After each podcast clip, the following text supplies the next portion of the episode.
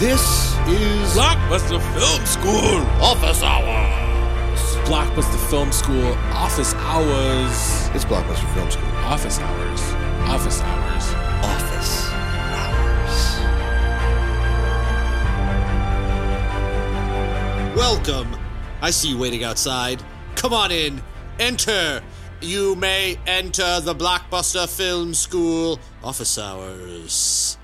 I am your professor, Mr. Alex Bonner, joined as always by the handsomest headmaster in the history of the world, a man who some people cannot even look upon. Hi, I'm Nick. That's Nick Sauter. I'm here physically.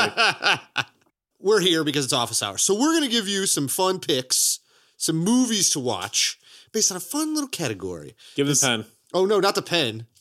Tess doesn't like this. He hates this. Uh, so I'm sorry, I clicked my pen. I'm not allowed to have anything on this show anymore. Yeah, yeah, He's no- clicking a pen over there. I can click. what are these rules that you're you. setting up, I'll Brian? with the pen. So it does. It has nothing to do with pens. Mine do. Oh, great. One of them does. Yeah. That's great. It's like it. you just throw a pen at me. We have a couple of picks to talk to you about during our office hours. It's gonna be a shorter little episode. These are streaming picks, and they are black and white films. For a majority of the history of Hollywood, there was black and white films, children, before the advent of color. And then we had color, and people were like, black and white movies are garbage. But that is not true. Those are lies perpetrated by the Technicolor mafia. Also, though, things have changed. That's true. All those people that said it was garbage, they're fucking dead. Mm-hmm. And now these are these younger kids who are like, "Is that in black and white? I've never seen that before." It's like those pictures at the thrift store. So it's just like blowing their mind. That So this episode is for the youth. That's right. The youth who loves haunted black and white pictures from Yes. the thrift store. The families in those pictures are all dead. that is true. They are probably dead. Unless they're vampires. But we're going to talk about that. So, we're going to give you a couple picks. All of these are streaming. We'll give you the streaming service that they're currently streaming on. If you're listening to this a thousand years in the future, they may be streaming on a different service. So, you may have to look into it. But currently, here in 2021, you can rent. the- 2021. Yes. Fuck. you can rent these for free. You can rent the rent them, watch them on a streaming service here at Blockbuster Video. All right, so Blockbuster Film School. it's Blockbuster Video's Filmtastic School. Block Boston Boston. He's having a tiny stroke. Busted makes me feel good. Okay, here we go. Nick, how many picks are we gonna do? Three. Three. All right, that's fabulous. I like your headmastering. So, Nick, what is your first of your black and white hot picks? Oh, there's so many to choose from. All right, my first one Okay. It's a nice little French film. Ooh, français. Yeah, it's available on the Amazon Prime. It's called Les Incompetents. It's called Les Diaboliques, or just Diabolique. Yes. Not the one with Sharon Stone and Chazz Palminteri. Don't watch it. I think that's going to be a common trait of a lot of the black and white movies is if they were really, really good. Uh, Then some fucking asshole in Los Angeles goes, I could fuck that up. yeah. So, uh, All those people who, who watched that movie and liked that movie, they're all dead now. yeah. So, for the folks listening who aren't familiar with this movie, it is about a dude is running this boarding school and he's a headmaster and he's a real Huh. prick. And he's got this Huh. He's Yep, this is it. This is a story how my fucking ladies are gonna murder me. So it's about Huh. he's a real prick. He's got this very mild wife. She's very timid, and he just bullies her around. She works at the school, and then he just flaunts his mistress. And everybody knows he has this mistress, including the kids. And they just decide they've had enough of his shit. And this isn't a spoiler, this is a huge part of the plot. They murder him, and then the body disappears and shit gets nuts. This is a very nice noir thriller, sexy, spooky French ghost story. And also, they yell at a bunch of kids. I really like that movie a lot. Yeah, it's great. Uh, what can you watch it on? You can watch it on Amazon Prime, Palm. Prime Video. Bezos Prime. That's awesome. What year did that movie come out, Nick? It came out in 1955. Do you know who directed? I do. It was uh, Henry Georges Clouzet. Clouzet. Cluzet. Oui. Clouzet. He also wrote and produced and did the screenplay. It was based on the book She Who Was No More Ooh. by yeah. Nokika. Ooh, this is getting a whole French lesson here. hmm And the music, Le croissant. Eh, the, it was Playful. edited by Madeleine Gug. That's the only name I can pronounce. I don't know anything else she edited. I can say her fucking name, so I went with it. Congratulations. Okay, that's Yeah. great. I really do like that movie a lot, and it is very spooky. Yeah. And I think that's a big thing. A lot of the black and whites movies that are in the 50s, the genre that really kind of pops out and did well and was the one of the main popular ones of the 50s was that thriller, the sexy. I mean, that's when Yeah. Hitchcock starts to appear. What's That's- in the shadows? Something is up. The beginnings of French New Wave, the beginnings of you're getting postmodern horror, which is what my first pick is. What's your first pick? my first pick is in 1959. It is a film directed by William Castle, who, if you don't know who William Castle is, is a really awesome 50s, 60s horror director. He also produced Rosemary's Baby, so he's a really kind of he stuck around as a horror, but a studio horror maker. And he made a movie called House on Haunted Hill Ooh. starring Vincent Price. If you're calling about the missing egg feet, press one. And also Carol Ohmart.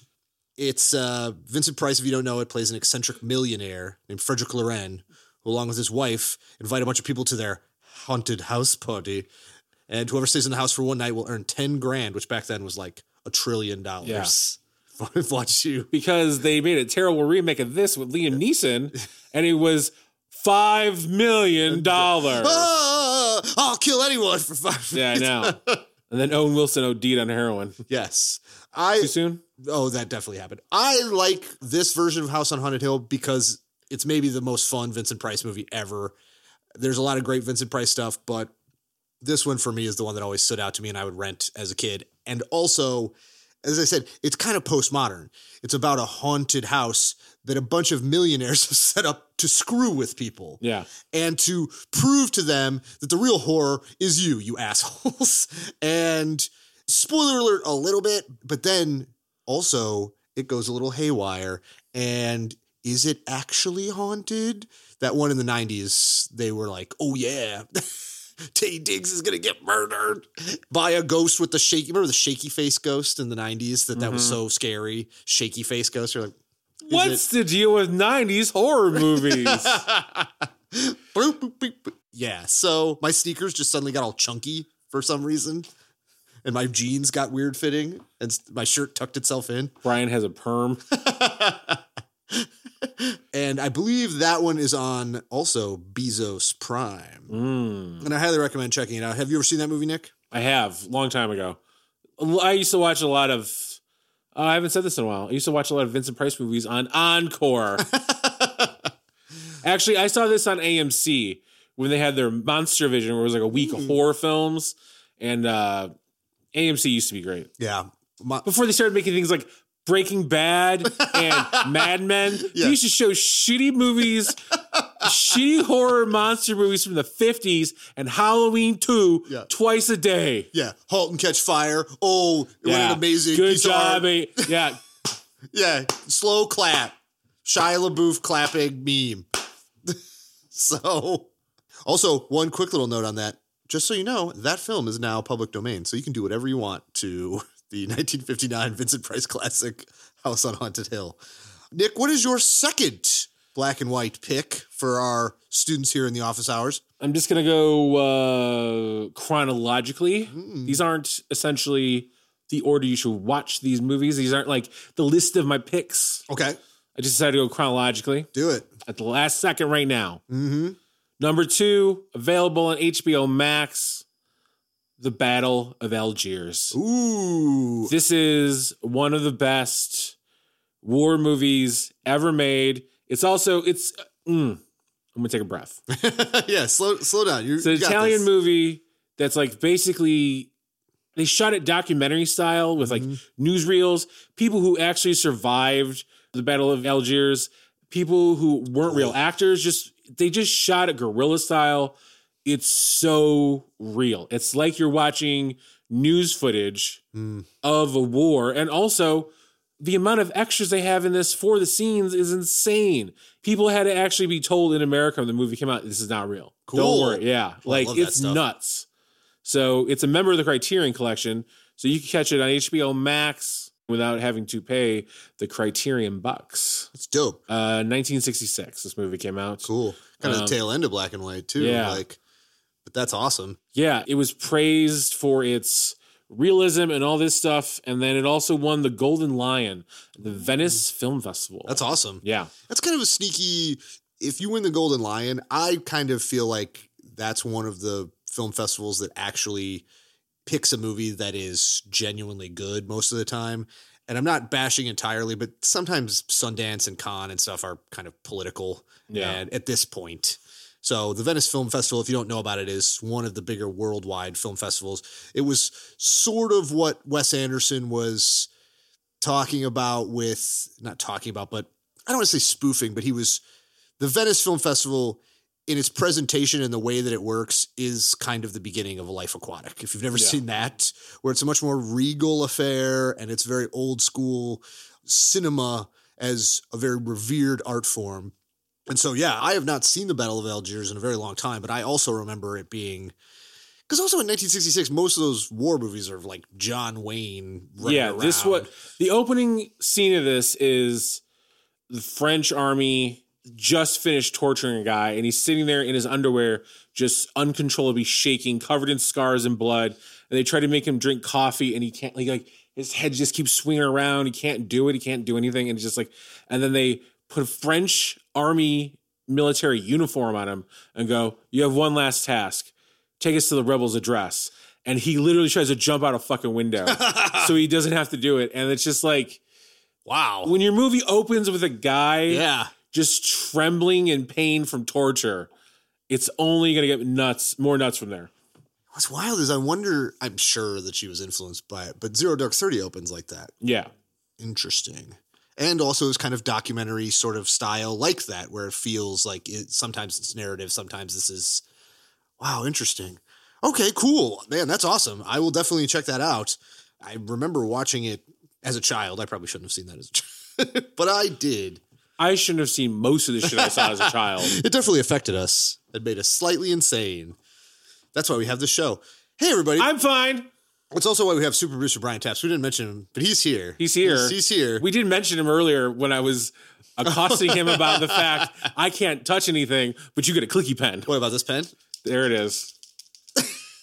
Sorry. That look on his face. Listen, hey, you want some sweet Foley sound effects? That's the kind of stuff you get, okay? We got we got a real pen clicking in here. I wish I had a saw right now to make thunder. I don't know. Uh, All right, so What's your number two? my number two, Nick, thank you for asking, is also a black and white film. It came out in 1950. It was made by one of America's best filmmakers at the time, and particularly in black and white. Uh, his name is Billy Wilder.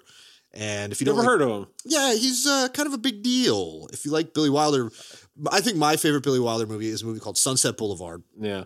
And Sunset Boulevard, if you've never seen it, once again, also very different, feels very modern. Just slight spoiler it starts with a dead guy who is the narrator. And he's like, hey, look, there I am, dead. Like, you know, it's got this kind of, I don't want to keep using postmodern, but it has this very modern feel in when a lot of times in the 1950s you would see something that was a weird dark romance and it would be very melodramatic and very straightforward and very unfunny and if you don't know it it's about an aging silent film queen who refuses to accept that she is no longer a star and lives as a weird recluse. And she hires this young screenwriter played by uh, william holden to help her movie come back.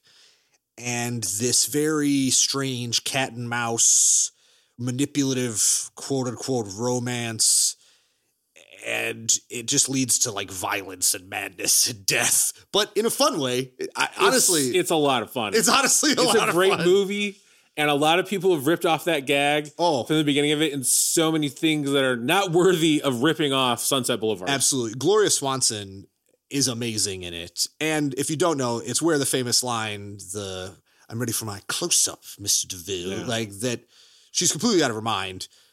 But she used to be this very f- talented actress, and now her f- ability to understand the difference between reality and not reality And she also used to be this very alpha dog sort of character at the studio, but that was a long time ago. It's Erich von Stroheim, who is a very underrated character actor of the time. He's in it. It's wild. Cecil B. DeMille. You Yeah. know, it's it's actually Billy Wilder. It's Billy Wilder. Yeah. It's a truly great Billy Wilder movie, and if you've never seen it, it won a bunch of awards. It won. You What know, is this on? so Sunset Boulevard is also on, I believe, uh, Bezos Prime. Bezos Prime. A lot of these are on Bezos Yeah. Prime. Bezos Prime, I think, has the best black and white They selection. have a huge selection. Yes. Real fast for the people who haven't seen Waking Life. Steven Soderbergh's in it for exactly two minutes. He tells a story about Louis Malle talking about his newest movie, his most expensive movie to date, cost him two million dollars. He's talking about it to Billy Wilder. Billy Wilder goes, "So what's what's the movie about?" And Louis Malle's like, "Oh, it's kind of hard to explain. It's kind of like." A dream within a dream, and without skipping a beat, Billy Wilder goes, "You just lost two million dollars."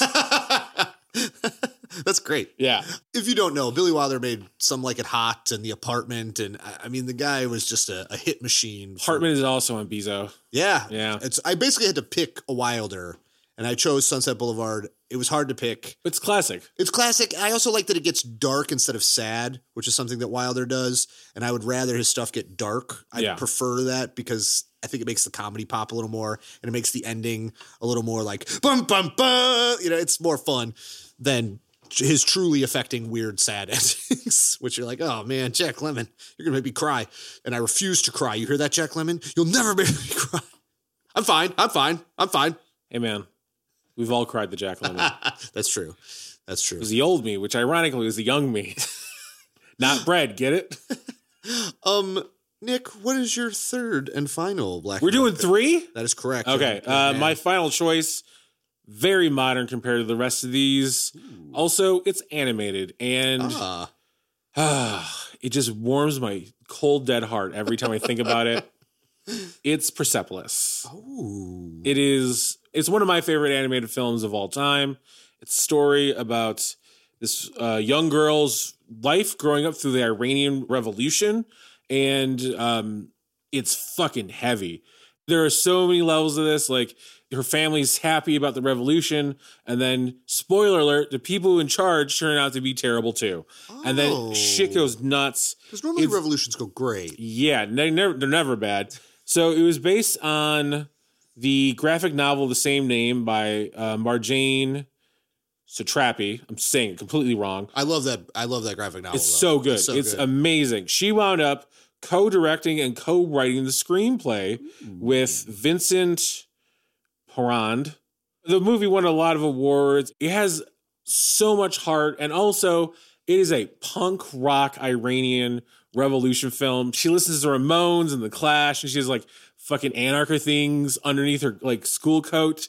It's a movie about rebelling okay. that does not involve like Star Wars. You know what I mean? Like this Yes. isn't this isn't Rogue One. No. This is this is all three of my picks are about taking back shit from people who hmm. don't fucking deserve it. I agree. Or I- not giving up your shit. Like Yeah. standing for your ground and saying, This is my little piece of shit life and you can't fuck with it. It's weird. My stuff is all about people descending into madness. Yeah. At least two of them are. But I appreciate your your anti-authorityness with your Yes. picks, and also that black and white movies.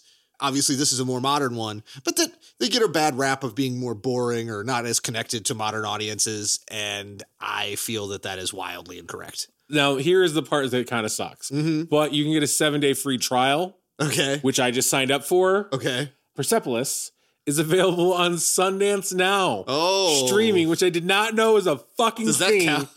It counts. It counts. It counts. I said it counts. I appreciate that. I Also, all three of my picks are in foreign languages, so get your subtitles on. get, your- get your subtitles getting ready. I did not choose. Well, I guess this one does have subtitles. My third and final one. It uh, is a silent film because my silent film nerddom had to be satiated at some point. It's one of my favorite silent films. It came out in 1928. It is called Steamboat Bill Jr. Okay, not Steamboat Willie. Although I will toss one thing out there that on Disney Plus they have all the old cartoons, the real old ones. If you want to watch them, and they are weird as fuck. So that is a little bit of some of the old black and white Disney cartoons. They literally have uh, a disclaimer before that says something along the lines of "Sorry, we used to be racist. Yeah. That's just how it goes. Chill out, bro." Something along those lines. And Disney Plus is all about the phrase "chill out, bro." Walt Disney's Frozen Head will return to life if you start messing around. Do not do that. He has laser eyes. So, Steamboat Bill Jr., obviously a little bit ripped off with Steamboat Willie, but it is Buster Keaton, and it is the last film he would make with United Artists. It wasn't a box office success at the time. I think because it was ahead of its time. It's kind of a wild idea. It was directed by Charles Reisner, who was like his partner in crime. And it's a wild idea. Steamboat Bill is this guy who owns a paddle steamer that goes up and down the river. And he has a son who went to college, right? And his son comes back and he's hoping he will be a rough and tumble steamboat captain. Basically, the movie is a much more insane version of Son in Law. You know what I'm saying? His own son comes back as a overly educated dandy who doesn't know how to do this and doesn't want to do this, but by getting hit in the head a lot and being thro- literally thrown out of like four stories several times and some of the wildest stunts you will ever see, Buster Keaton and his dad kind of come together and form a uh, a relationship that they didn't have before. Of that his dad becomes a little more of an educated nerd and he becomes a little more of a grizzled steamboat captain. It's a very fun movie. It's not. it sounds more like Cabin Boy than Son-in-Law. It's a little bit like Cabin Boy. Okay. It's a classic story. It's the dad and the son don't get along at the beginning, okay? Yeah. And they got to figure out a way. You know, in classic Demolition Man, you guys got to get a little dirty and you guys got to get a little clean. So that's how this goes. Okay. First of all, you Yeah. had like I was in as soon as you said Buster Keaton, Mhm. as I have actually not seen this one. Yes. Is this the one where the house falls and he's standing in the window? that is part of it. Yes. Okay, so I've seen part of it. There is a sequence called where a cyclone hits the town and some of the craziest stunts you will ever see go down that they literally would not do now because they are so almost horrifyingly dangerous, including an actual, as you just pointed out, the famous, an actual building.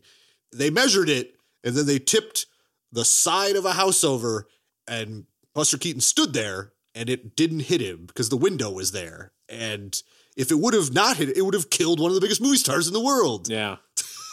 At least they would have had it in focus. Yeah. We're only doing this once, Yes. But it's also on Bezos Prime. And uh, there's a whole bunch of cool silent movies. I just wanted to toss that out there It's just one. Most silent movies are less than an hour.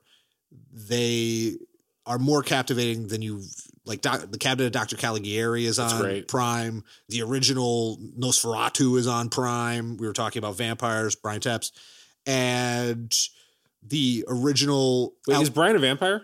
he's a vampire. He's or vampire adjacent. I can't figure it out. That's his handle on Vampire Jason. vampire Jason on Reddit. I just thought he was in Godspeed You Black Emperor. That's like where he always wore those clothes.